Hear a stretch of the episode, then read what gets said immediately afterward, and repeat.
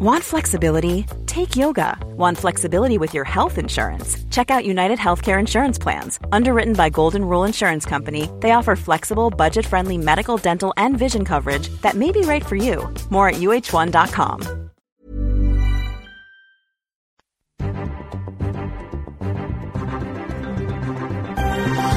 It's science, but not as you know it. The Naked Scientists.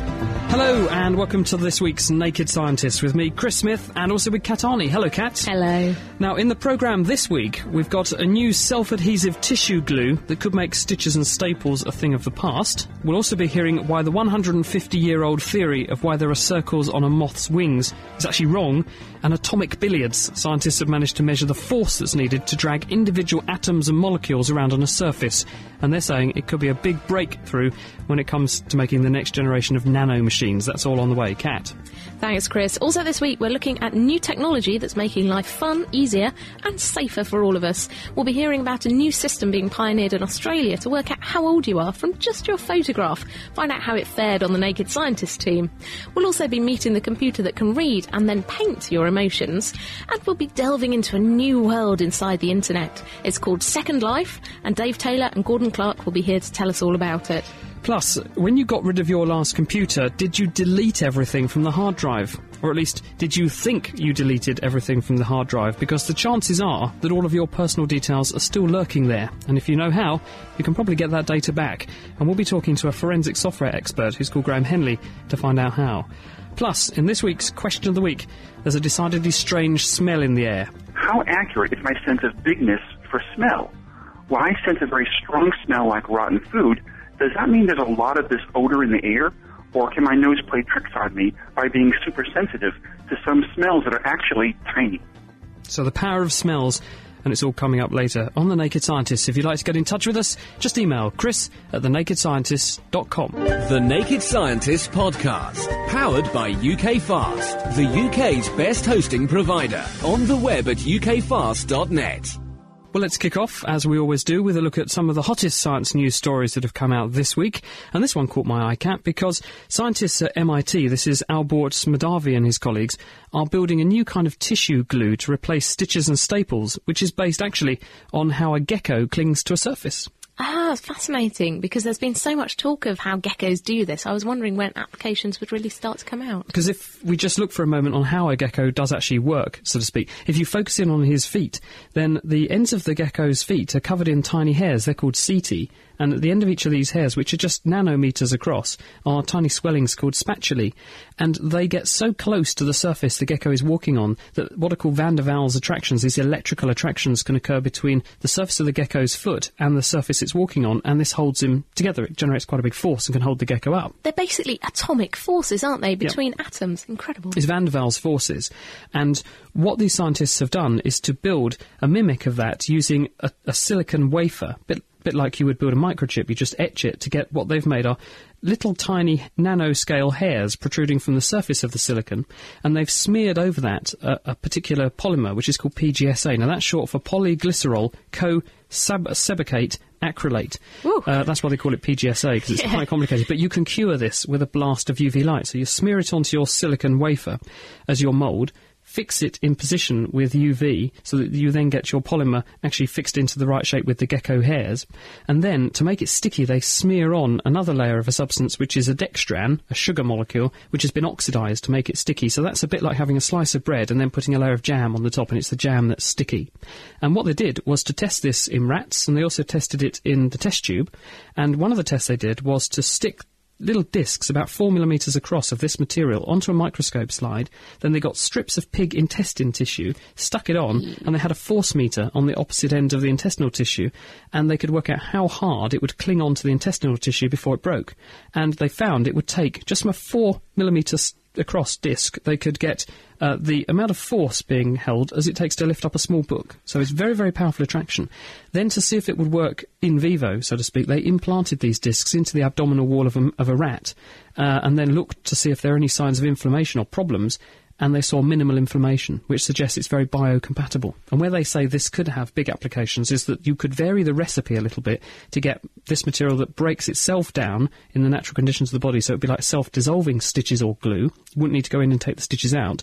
You could also hide in the matrix growth factors, which will make cells repair and new blood vessels come in more quickly. Or you could put, say, antibiotics in there, and then it would prevent infection at the wound ah. site too. That sounds absolutely fantastic. Staying on the medical theme, but uh, moving to a different illness, um, we're talking about depression, which is nowadays often treated with drugs, but sometimes the effects of treatment can take many weeks to really work through and be effective. So there's an urgent need to find drugs that do act more quickly. Scientists are now turning to a drug called ketamine. Now, you may have heard of this in slightly different context. It's a drug that's usually used as an anaesthetic by vets, and it's quite notorious for being abused by clubbers, as it causes hallucinations and other slightly weird effects. This is Special K, isn't it? This is, uh, yes, its street name, you're very street there, Chris, is, is Special K. Um, but previous clinical trials have found that ketamine can actually work to relieve depression, and that works within hours. But there's actually, obviously, significant side effects. You're too asleep to notice Well, that you are Well, and you might be hallucinating and all sorts of things. So there's quite a lot of issues with using this drug as a as a regular treatment. But researchers in the US have actually discovered how ketamine exerts its effects on the brain of depressed patients, and that could point towards newer drugs with fewer dodgy side effects in the future. Now, ketamine acts on proteins in the brain called NMDA receptors, and it blocks their action. Now, Sung Ho Maeng and his team have found that the drug's speedy antidepressant effects are actually due to the activity of another receptor, and that's the AMPA receptor. So now that we know that the biological targets of ketamine are these two receptors, and now particularly the AMPA receptor, it's possible to start designing new drugs to target them effectively, but hopefully without seeing pink elephants along the way. Any clues as to how long they think it'll take to find something that could do that? Well, this is still quite early biological study, so you have to go through all the drug development process, but at least now we have a good target, and there are some drugs that, that may be able to work on those AMPA receptors. No idea why it works so much more quickly than other antidepressants. Well, it's because it's working with these two receptors together, the NMDA receptors and the AMPA receptors, and that's what makes it so quick. So if you can find drugs that mimic that quick effect, but without the weird side effects, then that would be very effective. Now, how about the smallest game of billiards possibly in the known universe? This is an amazing thing. Do you remember in 1990, scientists at IBM made history when they managed to write the letters of their, their company, IBM, in atoms of xenon on a surface? Yeah, and it was published in a big prestigious science journal. It was on the front front cover, and they said this is the future of nanotechnology. Well, it's interesting. that IBM scientist Marcus Ternes and his colleagues, and they're, they're working at IBM's Almaden Research Center, which is in San Jose in California. They've done something which I think is every bit as elegant, although not as visual, which is they've used a technique called atomic force microscopy to drag individual atoms. They were moving cobalt atoms around on a surface, and they moved them either across a platinum surface or a surface of copper, and they were able to measure how much force you needed to move an individual atom around on that surface. And this is really important, they say, because understanding how atoms interact on surfaces is going to be absolutely fundamental to building tiny atomic scale machines of the future, no, nano machines and that kind of thing. Now, the way they do it is by using this atomic force microscope. This is rather like a tuning fork on a miniature scale, with one of the prongs fixed and the other one vibrating very, very fast, 20,000 hertz, and the end of it has this very tiny probe, very, very sharp tip. And you can move the tuning fork closer and closer to the surface until you get to the point where the atoms at the tip of this point on the probe begin to interact with the atom that you're measuring, and you get an electrical effect. And this will affect how fast the probe will vibrate, and you can record that so you can work out which atom, because each individual atom has an individual specific effect on the probe, and also you can work out how hard the atom is pushing back on you. And they were therefore able, by dragging the probe around, to move atoms around on the surface material. And they found, for instance, that materials are very different. When they moved uh, this cobalt atom around on platinum, it took 12 times more force than to slide it around on a copper surface, for example. So it's really intriguing. And it means they can build up a profile of the surface they're moving the atoms around on. And it looks like the atomic equivalent of an egg box. You know how when you look at a, an egg box, Oh, it's got yeah. wells where the eggs sit with the raised bits between. So this energy landscape they can generate tells you where the atoms preferentially want to sit on the surface because if you imagine atoms as little footballs, those wells are where there are several footballs abutting each other and there's a little dip on the surface. It's absolutely amazing. So if you were trying to kind of move atoms together, you could line them up in the in the egg. Well, well also right understanding how surfaces rub together. So this is sort of friction on the atomic scale. If you want to have something where a surface is going to have a good purchase against another surface, you'd use that choice of material. Whereas if you want things to slide easily past each other with minimal loss of energy, you'd use the other material. Well, if you told that to a biologist 150 years ago, they would have just thought you were crazy. Well, I think some people nowadays might think you're a bit crazy. But anyway, for 150 years, zoology students have dutifully learnt that the circular markings on animals, such as the so-called eye spots found on a butterfly's or a moth's wings, are there because they look like the eyes of that animal's predator. And it was thought that these eyes scare off anything hoping to have a quick snack. But now researchers at the University of Cambridge have made a discovery that totally overturns this idea. It's So we're totally wrong. Basically, we are. Yes, writing in the journal Behavioural Ecology, the researchers tested how wild birds reacted to moths made out of paper that were painted with an assortment of eye spots and shapes and pinned onto trees in woods near Cambridge around here. Now, they tested spots of different shapes, sizes and numbers, and with different levels of similarity to the bird's eyes. And attached to each of the artificial moths was a little worm, and that was a temptation for the birds, and that we're talking sort of blue tits, great tits, blackbirds and house sparrows, to come and have a snack on these fake moths. Now, the scientists found that the artificial moths with circular markings, they didn't do any better than those with other conspicuous marks, such as bars or squares. Now, things don't have bar-shaped or square-shaped eyes, so that was a clue. And in fact, the team discovered that the predators were most put off by anything that was large-shaped, you know, large-shaped spots, a high number of spots, or if the markings were just generally very conspicuous. So a strong contrast. The black on the white was made them very conspicuous. Yeah, it's anything that's conspicuous. So they think that actually in the wild, these eye spots work not because they look like eyes, but because they're just very conspicuous. They're just big shapes that, that attract the eye of the predator and make them go, ooh. So why are they round then? Maybe that's the easiest way for, for nature to make them. That's, that's the, the problem now. We don't really know why. I guess that's food for thought. Absolutely. even if not for a bird. Thank you, Kat. This is The Naked Scientist with Chris Smith and Kat Arney, and this week we're delving into new technology. On the way, we'll be seeing if we can fire up an iPod or an MP3 player using fruit as a battery. Stripping down science. Okay, let's do it. The Naked Scientists.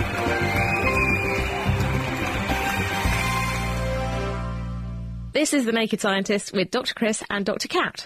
Now, have your batteries ever run out while you're listening to The Naked Scientist on your MP3 player? Well, there's no need to panic because Ben and Dave may have the answer in this week's Kitchen Science. Hello and welcome to Kitchen Science. We've had an email from Kimberly Palladino. She pointed out that there's a spoof video on YouTube of somebody charging their MP3 player using an onion. She realises it's a spoof, but she does know that you can use something like a potato or a lemon as a battery. So now I'm with Dave Ansell and we're going to try and find out if you can actually use a lemon to charge your MP3 player. Hi Dave. Hi there, Ben. So is it true that you can create a battery from a lemon or perhaps a potato? You can make a battery out of any kind of fruit or vegetable. Basically, what you need to do is plug two different types of metal into the fruit, and you will get a battery out of it.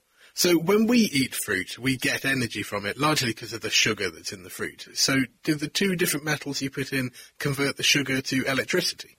It's nothing to do with the sugar at all. It's all to do with the metals themselves. Some metals are more reactive than others. A reactive metal will release quite a lot of energy if it dissolves in a liquid, like the liquid inside the fruit.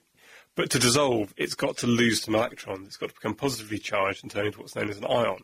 Now, these electrons have got to go somewhere. So if you put two nails into this fruit, say a galvanised iron nail, which has got zinc covering it, and a copper nail, so now the zinc is wanting to dissolve because it's a very active metal. And the copper's of, often got a bit of tarnish on the surface of it, so that's going to get dissolved by the acid in the fruit. So there'll be some copper ions floating around inside the fruit. So now, if the zinc on the galvanised nail can dissolve, it's going to release some energy. To do that, it's got to get rid of some electrons, some negatively charged electrons. So if they can get round the copper and give them the positively charged copper ions, then that's going to release energy overall. So at the moment, there's no way of the electrons getting from the zinc to the copper. But if we complete the circuit, if we put something conductive across the two, that will happen really quite easily. So why can't it just pass through the liquid in the fruit? Why do we need to complete the circuit? Well, inside a fruit, there's all sorts of membranes. Um, these keep different areas of the fruit separate. So the easiest route for the electrons from the zinc to take would be through a circuit which we can complete. Okay, so electrons are going to flow from the zinc nail through our circuit and into the copper nail. So how much voltage do you generate from this? Okay, so we can measure this using my multimeter, which is set to measure voltage. Now, a multimeter is uh, a little box about the size of a scientific calculator. It's got two probes on long wires that come off the end. And so, so what we do is complete the circuit with these probes, and we'll get a readout of what the voltage is. Yeah, that's right. That's basically a measure of how hard the zinc's pushing those electrons around the circuit. It's reading 0.929 volts. So it's nearly a volt. Yeah, that's right. So all of these voltages are just set by the different kinds of metals. If you're going from zinc to copper, it's always going to be about a volt. If you're going from zinc to iron, it's going to be about half a volt. So can we use this orange, copper and zinc battery to charge an MP3 player? First thing you've got to do is produce enough voltage. Now, a lot of MP3 players charge from a USB connector, which uses 5 volts. So you'd have to string five of these little batteries together to make enough voltage. So we just put five copper nails and five zinc nails in one orange. Would that work? Um, it might work, but you'll probably end up with a very inefficient battery because you're going to mash everything up. There's going to be juice everywhere, and quite a lot of the current, instead of flowing through our wire, might end up flowing through the orange itself. So instead, do we need to set up lots and lots of oranges? That's what we're aiming to do. Maybe five different fruits and vegetables. Don't have to be oranges, apples, potatoes, things like that will work. Five of those all in a line, and we should get enough voltage. Excellent. Well, you've got a bag of oranges, and we've got two large bags of nails here, so I guess we better set all this up, and we will come back to you later on to let you know if we have been able to charge an MP3 player using only fruit and nails. Thanks, Ben. Later on, we'll find out if their fruity battery really did work to charge an MP3 player. But first, recently, there have been several news reports on the dangers that young people can face when they get onto the internet. For example, there's some content that young people shouldn't be allowed to access in the first place, but how can a computer actually know the age of the person who's using it? Well, at the moment, it can't, but that could be all about to change. I'm Kate Smith Miles. I'm head of the School of Engineering and IT at Deakin University in Australia. We've been looking at uh, trying to get computers to be able to guess a person's age based on their face. This is a part of machine intelligence, and there are lots of obvious applications. Is it very difficult to do that? Kate, because I would have thought that it's relatively easy just to build a big database of what faces look like at different ages and then compare them. It is. The typical approach that others have taken is to have a, a database of faces with where you know their ages and say, here's a face, this is the answer. Here's another face, this is the answer, and get a computer model to learn the relationships. We've taken a slightly different approach, and I think it's the reason that we're getting better performance than the existing methods. So we're taking photos of people at different ages in their life, and we're getting the computer to learn what happens to the mathematical properties of the face over time. But surely that's rather difficult because you've got to do a lifetime of tracking of an individual to see how they're going to change over, say, 70 years, aren't you? So how do you squash Yeah. 70 years into the into the few years that you've actually been working on this? Well, we're very lucky that there are some existing databases of about 600 people with maybe five photos each throughout their life. So we've got about 3,000 faces. So we're able to learn for a particular person what happens to the facial features over time. So how does the program actually get to grips with a face? How does it take a face apart and work out what bits are what and, and how age affects those different bits of the face? Yeah. Well, first of all, we're working with with face images that are tightly cropped, so we're not looking at hair or ears or anything like that. Just the, just the actual face region. We then have a sort of semi-manual process identifying landmark features around the face, so the corners of the eyes and the tip of the nose and the bottom of the chin.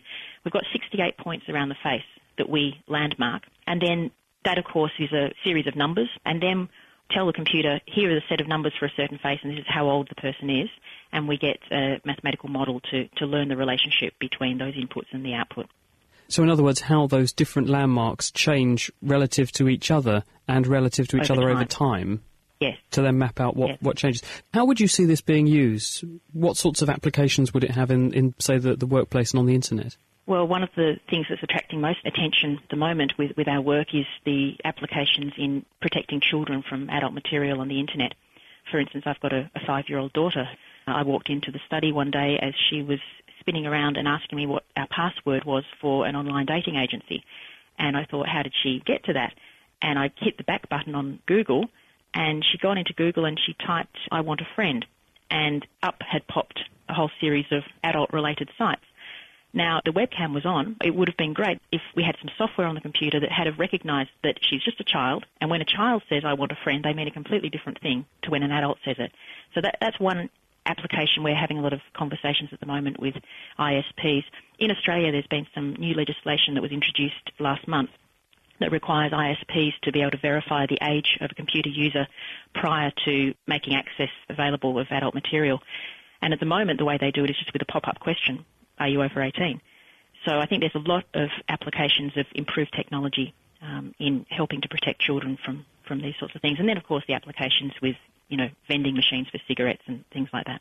Well, you very kindly analysed some of the photos of us from the Naked Scientists. Uh, I've actually got them in a sealed envelope, so I haven't seen these. So I'm going to have a look and see what you found when you looked at our mugshots that we sent to you. I hope we haven't insulted anybody. well, well, let's find out. Okay, so you reckoned for Ben, 27, so that's not far off. Uh, Chris, that's me, 30. Now that's good because I'm actually 33, so you thought I was a little bit younger. Dave, 35. Now Dave's actually in his uh, late 20s, so really? how do you explain the fact that Dave has been aged by so many years? you know, he's, he's gained 18% more years than he really has, I think. I'm not sure. I'm looking at the photo now myself. Compared to the 3,000 facial images that the computer model has been trained on, there's something in his face that he has some similarity with a 35 year old. But I don't know. Maybe he didn't get much sleep the night before. I'm, I'm really, really not sure. We don't want to insult anybody. Well, you can be my best friend because you actually thought I was younger than I am, so thank you very much for that. But you must get that a lot. You must get people telling you that you look younger. I do actually, and it's really it's really interesting that I think we know why is that. Why do people think I look younger than I am? Do you have any insights into why some people actually do look their age and others don't? No, I don't. I mean, obviously, humans have the advantage of looking at hair and body build and gesture and, and other things, uh, and voice as well. This computer was just looking at the face region alone, but I wouldn't be at all surprised if you're constantly hearing that you look younger than you are. And I don't know why. Uh, Is it skin tone? You know, there's a lot of things that, that our computer algorithm's not considering as well. Uh, humans, uh, I should say, have a really hard time with this task. We rely very heavily on those additional factors. If you ask a human, if you give them a tightly cropped facial image and ask them to estimate how old somebody is, they're not very good at it. In fact, our algorithm is better than the human subjects we tested. So we can we can predict um, the age with our computer algorithm to within about four years for adults and one year for children. And humans, the error is usually more like six years for adults. So how long will it be before I can buy this and, and have this installed on my computer to stop my daughter uh, finding a friend that she shouldn't find online? Mm. Uh, I'd say we're a couple of years off um, having a commercial product. Uh, there's a, a number of challenges that we still face. First of which is, of course, even identifying where the face is in the webcam shot, and then there's the, the landmarking process, identifying all the facial features is a semi-automated process, but we need to fully automate that. Uh, so there's a, a number of challenges that we're working towards at the moment. I particularly like the way Dave turned out to be age 35. He does look a little. I think it's the beard actually that gives it away. Dave hasn't got a beard. Well, he's a bit beardy. Do you think it's the stubble? Yeah, you're a baby face anyway. You're very polite. Well, anyway, that was Kate Smith Miles. She's at Australia's Deakin University, and she's been developing this system to enable a computer to work out what age a user is just based on their mugshot. Laying the facts bare. The Naked Scientists. You are listening to The Naked Scientists with Dr. Chris and Dr. Kat.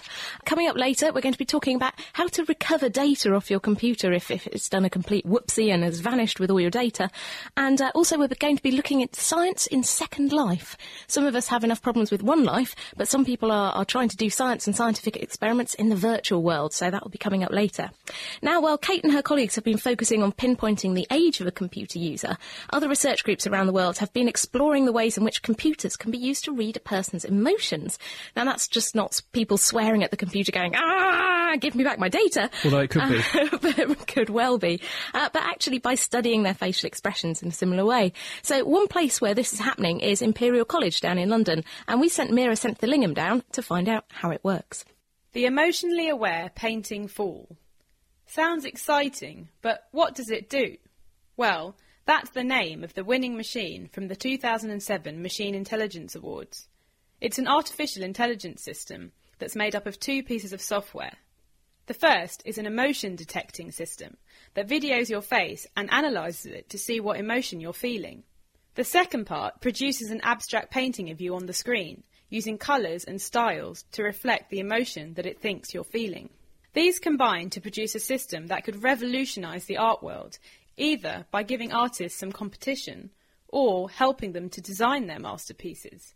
Now, I met up with the creators Simon Colton, Michel Valstar, and Maja Pantic this week to find out more and also to see what emotions the machine thought I was feeling. I spoke to Maja first about how the emotionally aware painting fool works. It is a system which is uh, combined of two systems. One is the visual part of the system and the other one is the painting part. The visual part detects automatically the emotion of the sitter from a live video, while the painting part of the system uses this information in order to chooses the paints and then highlights this emotion in the painting of the sitter. When you say sitter, you just mean the person standing in front of the video? Exactly. Okay, so you've already set up the equipment ready for me to have a go. So uh, I'm just going to go and stand in front of it and portray my emotions. They've taken a video clip of me looking neutral and then smiling afterwards, and now the first part of the machine is processing it. What's going on, Michel? At this point, it has found exactly where in the first frame your face is. And next, it will find uh, 20 facial points, such as the points on your eyebrows, the corners of your mouth, and the corners of your eyes. It's saying I'm very happy. So, how's it found that out?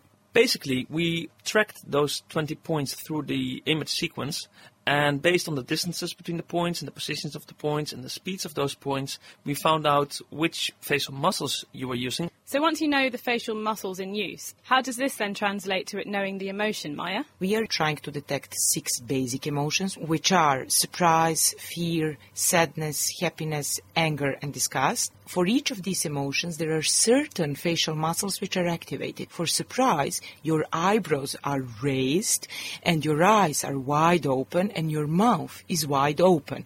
So based on these kind of rules, we are able to recognize which emotion is shown in an image. And in this case, as can be expected, the smile triggered actually happiness. At this point, as you see, the painting fool will start its work. Okay, yes, so it has started painting me now. So, Simon, how is it producing this painting? Well, it's been given three important pieces of information from the vision software. It's been given the um, emotion, happiness. It's been told where the eyes, nose, and mouth are, and it's been told which picture within the video sequence were you expressing your emotion the best, where were you smiling the most. First of all, it's going to paint that picture. It's going to spend more detail on your eyes, nose, and mouth, so it makes it look more like you. And it's going to choose its painting style according to the happiness emotion. It's turned your face into a number of regions of colour.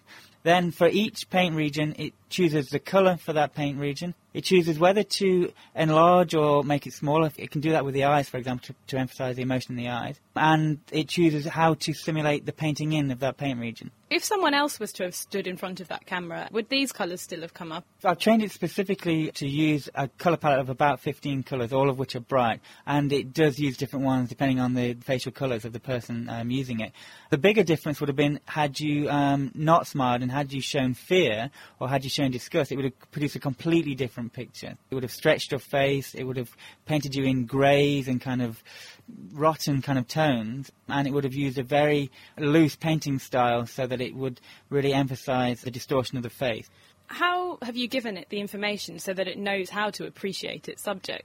I trained it like a human painter would train an apprentice. So I've told it, for example, that if it uses greens and reds, then that's likely to heighten the anger in a picture. I've told it that if it uses a stretched face, then certain people will associate that with Edvard Munch's The Scream, that famous painting um, where there's disgust going on in there. What I'm aiming for more with this is it to get the software accepted as a creative artist in its own right, independent of me as a software originator. Next thing I wanted to do is to imagine completely new scenes and paint from its imagination. You have obviously combined together for this project and created the emotionally aware painting fool. So where do you want to continue this merger, Michel? Well, what I think we uh, want to do is make it even more aware of its subject matter. There is so much more information in the face that we could use. For instance, gender. We could paint it differently depending on whether it's a, a man or a woman but also uh, maybe age category, And even we might look into uh, beauty aspects of the face. My painting is now finished, and considering how abstract it is, it really does look like me, I think. But also, you can tell that that's a girl. How will you make it distinguish between males and females even more? Of course, it looks like you because it's been it's based on your portrait, on your image, and therefore it will always resemble a girl. But we could actually enhance the feeling that you get when you look at the painting if we know what the actual gender of the sitter was. And that was Naked Scientist Meera talking to Maja Pantic, Michael Valstar, and Simon Colton about their emotionally aware painting Fool, which is a piece of software that can divine your emotions while you're uh, working on the computer. And coming up later, we'll be finding about something that does uh, engender quite very strong emotions, and that's losing your data. We'll be finding out if you can recover that. Uh, but now, we have some very exciting guests in the studio. Yeah, some people say, why don't you go and get a first life before worrying about your second life? But in fact, Second Life is a phenomenon on the internet where there's a whole virtual world. And we've got two pioneers of Second Life who've done some great stuff with what's happening in, in terms of the science that you'll find in Second Life with us today. And that's Gordon Clark, and he's a researcher and he's based at the National Physical Laboratory where he's doing all this work. And also Dave Taylor from Imperial College London.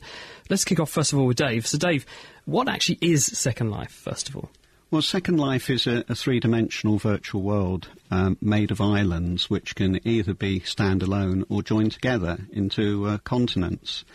Um, much of Second Life is to do with um, social things and um, entertainment, but there is a serious side, and there are a lot of scientists in Second Life and technologists who meet, um, meet, uh, collaborate, uh, attend meetings, hold discussions, how does it work? What's the actual interface? How do people get into Second Life?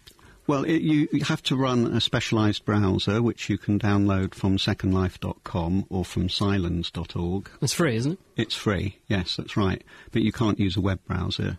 Uh, and that basically gives you a view into this virtual world, which is currently, I think, about 15 times the size of Manhattan. So there's a lot there. Uh, wow, that is quite large. So if someone were to appear there, or they went on, what would they see? How would they sort of be incarnated in this second life? Well, you have a great deal of choice about what you look like. Uh, you can get to choose if you're male or female. You can get to choose what your clothing is, uh, your your hair colour, everything like that. Uh, it's totally customisable, and it's up to you what you look like.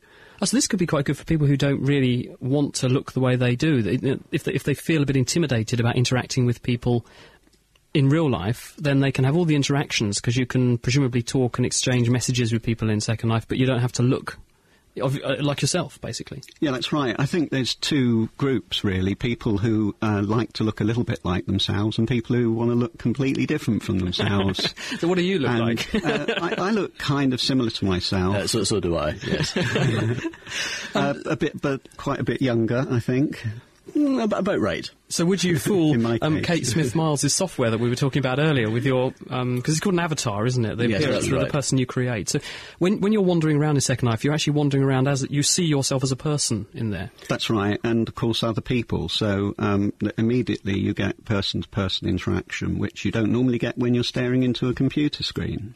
And what about if you want to converse with someone? We're having a chat, we've got eye contact. So if I was in Second Life as a person, I'd be able to see myself and say, Dr. Kat here, or you guys, I could see you there, and if we wanted to talk, what would happen? Well, you can type, um, and, and, some people are a little bit too shy to speak, so they, they're quite happy typing. Uh, you can give private messages to one another mm. as well. But as you type, the words that you're typing come up above your head. Uh, so, uh, but, or you can speak. So it oh, has real full speech. Spe- yeah, absolutely. It's like Skype on steroids. Why do you say that? Because it's uh, it's three dimensional sound. So if somebody's on the left, you hear them on the left. If they walk towards you, they'll get louder.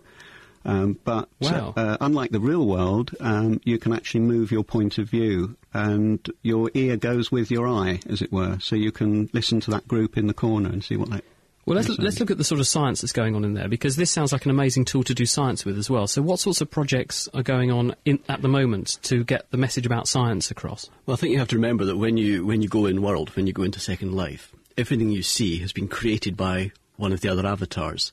Uh, it's the users that create everything. So, if you want to do something scientific, you take your experiment or your, your design, whatever it is, and you go in world and you build it. You can build um, anything from uh, there's a Mars impact simulator, which is brilliant because you have a this asteroid comes down out of the sky and hits the ground in front of you, and there's debris and flames flying everywhere, and a big crater forms. Um, You can go on a ride to the planets. So who, who, who hosts you? Is that Richard Branson and Virgin, or is it existing characters? No, he, he's not in there yet. so who No, takes you, who takes you to the- planets then? Uh, the International Space Flight Museum has got Right. uh, this ride to the planets, and it's a Gemini rocket. You just hop in the rocket and you launch yourself. And, and how realistic is this? Is it a scientifically realistic and reasonable that you're not bending scientific rules to do this? And, and also, is it a, a valid educational experience? Where people learn something by doing this? Absolutely, yes. It's a valid edge. Uh, I mean, the, the the trip to the planets takes you past the International Space Station. You can have a look at the space shuttle. Uh, you can uh, visit the planets. You can even visit the surface of Mars and see some of the vehicles that have landed there. Yeah. And uh, last week I took a, a trip around uh, a testicle. Um, and it was a. what? Well, quite. Um, I'm not going to repeat that again. Um, but it was looking at uh, spermatogenesis, you know, the, the formation of, sperm within the testicle. So And- what you, you can actually see? So it's in big, sort of blown up. Oh, yeah, it's absolutely It's, almost like walking through the body yeah, and uh, you, Millennium you, sat, Dome. you sat in a little flying car that guided you through all the various ducts, and you could. So that could be actually be very good for learning anatomy if you're a medical student or something. Actually. Yeah, I mean, it was very accurate. What about um, you know? How do you see this being extended? Because I mean, one of the things that one of the reasons that you're here today is because you phoned me up uh, a while back to say, look, you think there could be some possibility for the naked scientists getting involved with this. So we actually did start to talk, and we've done some stuff. So tell us a bit about actually what you have in mind with this. Well, it's great fun attending meetings in Second Life with other people. There's a lot of repartee in the audience. There's a lot of people who help to explain things to other people. So actually listening to a radio show together uh, is a great activity to do in Second Life. So we thought you could do with a studio audience, and um, you can have one in Second Life. So take us on a sort of virtual radio tour of what you've set up in Second Life for the naked scientists, Gordon. Well, um, we're, we're part of a, a group of islands called the SciLands, and right in the centre of the SciLands, uh, we have built you a radio theatre. It's rather a fetching building with a radio mast sticking out of it, and your the name Naked Scientists uh, rotating in, in bright purple at the moment uh, above it, and people can. They can, well, actually, I, I know there's some people there just now uh, listening to a test transmission, so I'd just like to say hi to, to Troy and all the all the other guys out there. Hi, Troy. Um, and people can just they can sit, they can relax, they can listen to the radio show, and they talk to each other. You know, there's a lot of text chatter going on during So this is shows. this is just like in, so you get the Naked Scientist radio show there, so it's live. You know, we're, we're piling it out of here and straight into there, so people who go there can hear it once it's all running. But they're also able to talk to each other while the show's on, so they can have a sort of mini discussion. It's a bit like Oprah Winfrey, I suppose, but on, on the Naked Scientist, isn't it? Yeah, I, I went to uh, another radio show uh, last week and uh, I ended up having quite an involved discussion on the philosophy of science. So uh, The, yeah. the, uh, the interesting thing is that a lot of, co- of course, can come out of people from different disciplines meeting and, discu- and, and having corridor discussions. So where there aren't corridors in the real world, we've kind of built these corridors in Second Life. And you, um, um, for example, um, two organisations that normally wouldn't have got together, the University of Denver and the National Physical Laboratory, we were sort of having a neighbourly discussion. We decided we should build a nuclear reactor in Second Life, and that's a project that's now off the ground as an Anglo-American collaboration. And when you say build a nuclear reactor, this presumably models a nuclear reactor, so people can go in there, see what it looks like, and see how it works. Yes, and we're modelling a specific scientific experiment. So again, the students don't have to be exposed to radiation; they can do the experiments in safety and Just get the X radiation from their computer screen that they're looking at. or an LCD, maybe. Yeah. Brilliant. Well, if, if uh, people want to, to, to come and have a look at The Naked Scientist in Second Life, Gordon, and, and even listen on a Sunday, how would they do that? Um, well, as Dave said, they, they would need to, to download uh, the Second Life viewer and register their own avatar. Um, and then they need to search for SciLands, which is S C I L A N D S. Well, even easier if they actually uh, register at scilands.org and download from there, then they will appear in the middle of the silence, right next to where your show will be broadcast from, and they have a 10-minute orientation, so they find out how to move around as an avatar, how to speak to people, how to listen, and so on. Absolutely brilliant. Thank you very much to Gordon Clark and David Taylor for an introduction to Naked Second Life. Thanks, guys. I do have enough problems in my first life with, uh, but it might be worth joining Second Life if I could crawl through a giant testicle. Very, very tempted. Anyway, still to come, we're going to find out if Dave and Ben did ever manage to charge an MP3 player using just fruit. And in question of the week, we'll discover quite how selective your sense of smell is. But first, have you ever lost important photos or documents because you've deleted the wrong folder? Ah! Anyway, here's Ben with a solution. Many of us rely on using computers to store an awful lot of vitally important information, and there's nothing like the heart-sinking feeling of realizing you've deleted the wrong file, or even worse, you turn on the computer to be greeted with an error message saying no bootable partition, meaning your hard drive is completely dead. But there may be a way that you can get back that data, even the things that you thought you deleted on purpose. On the line with me now is Graham Henley from GetData.com. So, Graham, firstly, how is data actually stored on a hard disk? Well, Ben, uh, a hard drive is, is, a magnetic medium, so basically, as we all know, it's stored in ones and zeros on the drive. Now, when a file gets stored on a computer, essentially there's a table at the start of the hard disk. The table tells the operating system, Windows, whereabouts that file is stored on the disk. So when you press the delete button, or in fact format your drive, what you're doing is going to that table at the start of the disk and telling the computer that that particular reference, that file in that table, is no longer there. It doesn't go out to the disk itself, find the data, and override it. So, although Windows no longer knows where to look, if you were to actually look through the hard disk itself, you'd be able to find all of the files that you thought you'd formatted away. Yeah, that's right. It's essentially like going to the index of a book and then taking a pen and scrubbing out one of the index entries. The page with all the content is still out there in the middle of the book. It's just that the, the book no longer knows how to find it. But you can imagine all that data is still out there on the disk and still be, can be recovered. So, what about when it seems that your hard drive has died? Even if the actual content effectively is still there, and you've still got the index file at the beginning of it, if you can't get your hard drive to work, then surely you can't get to that data. Sure. Look, there's two types of data recovery. If you have a physical problem with your hard drive, and hard drives do physically fail, they wear out, bits get old and, and worn out, then your only hope to get data back from that is to send it to a hardware recovery service. But probably 60 or 70% of the time, the problems with having lost data or deleted files is usually what we call a logical problem. That means that the drive is physically functioning okay. It's just that the logic of how the files are found or where the files are on the disk has somehow been screwed up. Okay, so how do you go about getting back the data that we think we've deleted? Well, our program, Recover My Files, it goes out to the drive and it does three levels of search. The first type of search it can do is look for a partition. Now, partition is a fancy word for what we describe as the C drive or the D drive or the E drive. And what it's trying to find is that big index full of files. So it finds that index, it interprets it, and it displays all the files. Now, the next step down from that is every single file on that computer inside that table at the start of this has an entry, and that entry tells the computer the name of the file and the storage sectors on the disk where that file resides. But in, in many cases, too, all that information has been destroyed. You might have somehow overwritten that first part of your disk and corrupted all of that information. So the very lowest level of search that Recover My Files does is that it goes across the drive and it tries to uh, find individual files on the drive by their header and their footer. Every Microsoft Word document starts in a particular way. At the start of the file, there's certain characters that can easily be identified. We identify the start of the file, we look for the structure of the file, and then we identify the footer of the file, and so we can still bring that out and display it as a file. And you can still see pictures, documents, and all your other types of files. But doesn't this mean that if you sell off your old computer or your old hard drive, then people can use this software, such as identity thieves could use it, and actually get back your files, which may contain your bank details or uh, your passport information, that sort of thing? If you're ever in a situation where you want to give away a hard drive, it's very important that you have to wipe the hard drive clean. When you delete a file, it, it's recoverable and it'll stay on your drive, but it'll only stay there up until such time as it's been overwritten with something else. You need to deliberately go out and wipe that hard drive clean.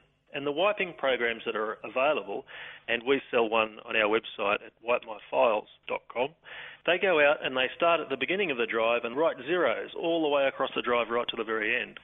And that's what's meant by wiping a drive. If you just format your drives and you're giving away, that doesn't do it. All your data is still in the drive. It's a real security risk. Now, I understand that you used to work with the police doing their data recovery from seized computers. So, did you just use the same techniques there, or do you have to go a bit more forensic when looking for evidence of a crime? Myself and one of my colleagues were in the Australian Federal Police here in Australia. We worked in the computer crime section, and we were obviously involved in, in very high profile and complex investigations involving computer evidence. And really, the way our company got started is that we were having to write our own applications in order to go out and interpret data on a hard drive and to recover deleted files. And are criminals savvy enough with computers to make sure they do actually wipe their data? I've examined drives and found that they've employed a wiping tool.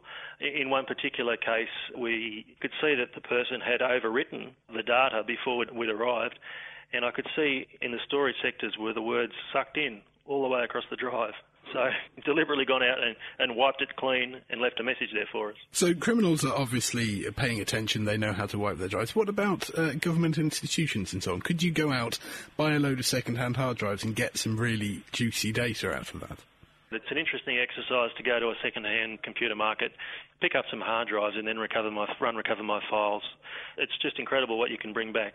And of course, they're, they're not just the files that are on there, but uh, if, if you imagine when you're surfing the web, all your web pages are being brought down and stored on your computer. If you do web banking, for example, you can see balances and, and transactions, etc., in those web pages. So I guess the the moral of this is that don't panic if you do delete something you didn't intend to, but do make sure you wipe your hard drive completely clean before selling it on. Oh, absolutely, absolutely the information that can be contained on a hard drive about someone's life is uh, is incredible. So if you're ever sending a hard drive on, then you definitely should wipe it. Well, that's some pretty good advice there from Graham Henley of GetData.com about how to protect yourself. And I'm starting to get worried now because I had a laptop stolen. Um, so I'm quite worried about all my personal data and banking details being out there. Should we send a copy of his programme to the Inland Revenue? Yeah, Just on the off chance that they need it. I think they probably need a copy. They could definitely do with it. Right, thank you very much, Kat. Right, now it's time for this week's question of the week. That's coming up in just a second. It is the Naked Scientists with Chris, Kat, Diana. We've been talking about new technology and how it can affect your life this week, and in a second we'll be answering a very smelly question and also finding out whether Ben and Dave did succeed to charge their MP3 player just using fruit as a source of power. And it is that time of the week when Diana joins us to talk about this week's question of the week. Are you someone who's been reeling from data loss in the past, Diana? Um, it has happened a couple of times, yeah. I don't want to think about it. uh, anyway, um, this week we've got another smelly question for you. Hi, I'm John Montserrat from Cambridge, Mass. in the USA. Uh, when I hear music, I have a perception in my brain about how noisy it is. Uh, loud things always feel loud to me, and quiet things always seem quiet, of course. It doesn't matter whether it's a high note or a low note or a trumpet or a piano, my sense of how big the noise is is always accurate. So my question is, how accurate is my sense of bigness for smell? When I sense a very strong smell like rotten food, does that mean there's a lot of this odor in the air? Or can my nose play tricks on me by being super sensitive to some smells that are actually tiny? So, how do the naked scientists smell? Let's find out. Hello, this is Greg Jefferis from the Medical Research Council Laboratory of Molecular Biology, here to answer a question today about whether we can smell some smells better than others. And the simple answer to that is yes, and I'll try and explain a little bit why that is. So, if you're thinking about some signal in the outside world, there are two steps probably that you could divide the process up into. The first is actually taking the signal and turning it into an electrical signal inside your body and the second is the brain then processing it and telling you about it. So we'll call the second step perception, and we'll assume that you're really interested in this signal, and so we'll basically put that aside. So what's going to determine how sensitive to the signal you are is really this detection step, this sensory detection step. What you have are specialized detectors at the top of the nose. These are protein receptors, and the way they actually signal a smell is that a smell consists of odor molecules diffusing about in the air, and they come up to the top of the nose and bind to these protein receptors. Now, they don't just bind to any old receptor, there's sort of a lock and key fit between the smelly molecule and the receptor. And so if you don't have receptors which can fit with a particular molecule, then you won't smell it. Now, over time, uh, evolutionary time that is, we've acquired receptors that fit very well with odor molecules that we might be interested in. One example of um, a smell that we're very sensitive to is mercaptan that's put in natural gas so that we can detect a gas leak. And it takes only one part per billion, uh, even less than that, for us to actually detect that smell. So to put that in another context, that's more or less the same as three do- drops of smell uh, in a volume the size of an Olympic swimming pool, and we could detect that. Of course, there are plenty of other odors to which we're much less sensitive, And so uh, the questioner is quite right that there are some smells which we're very sensitive to. It seems we're particularly sensitive to certain smells. I know I'm definitely very sensitive to the smell of cake and chocolate. Now, on the forum on nakedscientist.com, Soul Surfer has come up with this answer, and he says the sense of smell is a differential sense. You tend to notice new and increasing smells and ignore ones that are static. And some smells are quite dangerous because of this. Hydrogen sulfide, that's the smell of rotten eggs, mm, uh, if it's particularly strong, rapidly disables your sense of smell when it reaches dangerous concentrations. You don't actually smell it at all. Blech.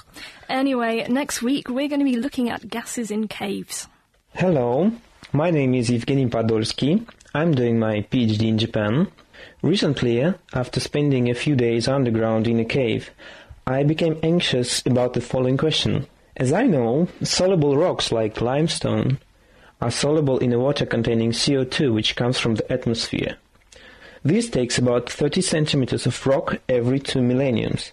But if we take into account the present high amount of CO2 in the air, can we claim that nowadays caves are growing much faster than ever before in history? Thank you. And then I've got a really, really hairy one to deal with. Hey, this is Jay Rizal from uh, Boone, North Carolina. And um, I was wondering if not cutting your hair and or washing it makes it grow any slower. So if you know what the best gas is for a cave or what you should do with the hair you don't really like, then please email me with question of the week at thenakedscientist.com or write a note on our forum at thenakedscientist.com forward slash forum. Thank you very much, Diana. That's Diana O'Carroll from The Naked Scientists with this week's question of the week. You're listening to The Naked Scientists with Dr. Chris and Dr. Kat. Now, they managed to get one volt from an orange, but can they charge an MP3 player? Here's Ben and Dave. Hello and welcome back to Kitchen Science. Now we are trying to find out today if you can charge an MP3 player using fruit and nails. And we left you earlier when we'd shown that we could make a 1 volt battery using one orange. And what we've now done is set up a load of different fruits to try and get enough energy to charge my MP3 player. As you can see, you've got four apples and two oranges all set up in a loop there, and each one has got two zinc nails and two copper nails set into it. So why have we got two of each type of nail in each piece of fruit? Well, There's two major things with an electric current. One is the voltage, which is how hard it's being pushed around the circuit. The other one is how much electric current is flowing. And these batteries are very limited in the amount of current they can produce. So I've used two zinc nails and two copper nails in each fruit to try and double the amount of current that it can produce. So although we'd still get the same voltage from one piece of fruit, that's how hard the electrons are being pushed. By putting twice as many nails, we're actually getting twice as many electrons being pushed through the circuit. That's right. So hopefully the MP3 player is slightly more likely to notice that it's here. Okay, fantastic. Well, we have also adapted a USB cable so that we can actually plug in my MP3 player and see what we get. So, Dave, what have we had to do here to adapt the cable? We are basically by adapt, you mean we've chopped it in half. There's four wires inside of it. Two of them carry power and two of them carry signal to carry the messages along the USB cable. So we've worked out which ones carry the power, which one's positive, which one's negative, and we should be able to just connect up to the battery. So now with all of this connected, the only thing left is to plug in my MP3 player and see if it starts charging. So I've got the other end of the USB cable here and I'm going to plug it in. Here we go. Nothing's happened, Dave. Yeah, this isn't ideal, is it? But we checked with the multimeter and it said that there was 5 volts coming out. So why isn't it charging my MP3 player? Well, probably what the problem is that this battery at the moment can't produce enough current whilst still producing enough voltage. Because the nails are actually quite a long way apart inside the fruit and the area of contact for a battery is relatively small, the amount of current it can produce whilst keeping the same voltage is very small. Or it could just have gone flat. So when you say it's gone flat, do you mean just like a normal battery, it's gone flat? Yeah, basically, if it's used up all of the copper ions which are floating around inside the fruit, then it can't produce any more energy. So what can we do to try and get my MP3 player charging? We could replace all the copper nails with some new ones which have still got some tarnish on them. And we could probably add a couple more pieces of fruit, so there's a little bit more voltage there to start with. Okay, so I guess we better add a few more bits of fruit to our circuit. Back very soon. Okay, this is our second and final attempt now. We've completely covered the plate with different fruit. It's all wired up correctly. Dave, are we ready to go? We'll see what happens. Okay then, let's plug it in. Yes! The startup logo has just come on the screen of my MP3 player, and any minute now it will confirm to us whether or not it's charging. The lights have come on, and it's charging with a plate full of fruit, all with copper and zinc nails, and we have managed to get my MP3 player to successfully charge. So yes, it can be done. Yeah, we have got 12 pieces of fruit with four nails in each, and it just about charges the MP3 player. I'm assuming it's probably not going to give it a full charge, but uh, but Dave, how long could this last for? Well, the first major problem with this battery is it produces about a tenth of a milliamp, so that's about a ten thousandth of an amp of current. Which means to charge the to charge your battery, is probably going to take about five thousand hours. That's quite a long time. It normally charges when I plug it into the mains in about two and a half hours. To be honest, I think that almost defies the point of it being a portable device. So, okay, so the current is too low to charge it quickly. Um, do you think it would actually fill the battery? I think probably you're going to run out of copper oxide on the copper nails within probably at the most half an hour, a couple of hours at this rate of charging. So it probably wouldn't even work very well then. So we have proved in principle that you can plug in and charge an MP3 player using a pile of fruit and some copper and zinc nails, but to be honest, it's probably easier and quicker just to plug it into the mains. That's all for Kitchen Science this week. See you again soon. So there you have it. It really does work, uh, provided you have enough nails, enough fruit, and a long, long time on your hands. Have a look at thenakedscientist.com slash, uh, slash kitchen science, and we'll show you how it works in pictures. Then, Kat, quick question here, Kat, for you from Misha. And she says, I'm pale skinned, red headed, and I burn very easily. Since I'm prone to sunburn, am I therefore more likely to get skin cancer? Yes, you are. People who do burn and freckle more easily in the sun are more likely to get skin cancer. It's very important. The, fa- the fairer you are, the more likely you burn, um, the more you should take care in the sun. Definitely. So, apart from just avoiding the sun, anything else? Um, avoid the sun, cover up, and uh, slap on the factor 15. Thank you very much. Right, well, that's all we've got time for this week. Thank you very much to everyone for listening to us, and also to Kate Smith Miles, Graham Henley, the guys who talked about Second Life, that's Dave Taylor and Gordon Clark, and also the painting fool team who talked to Meera and painted her at Imperial College in London. Also, our wonderful production team, Meera Senthilingam, Petra Minch, and Ben Valsler. We're back next week talking about the science of sound and music. Do try and join us. Good night. The Naked Scientists are sponsored by the Wellcome Trust, the EPSRC, and UK Fast. For more information, look us up online at nakedscientists.com.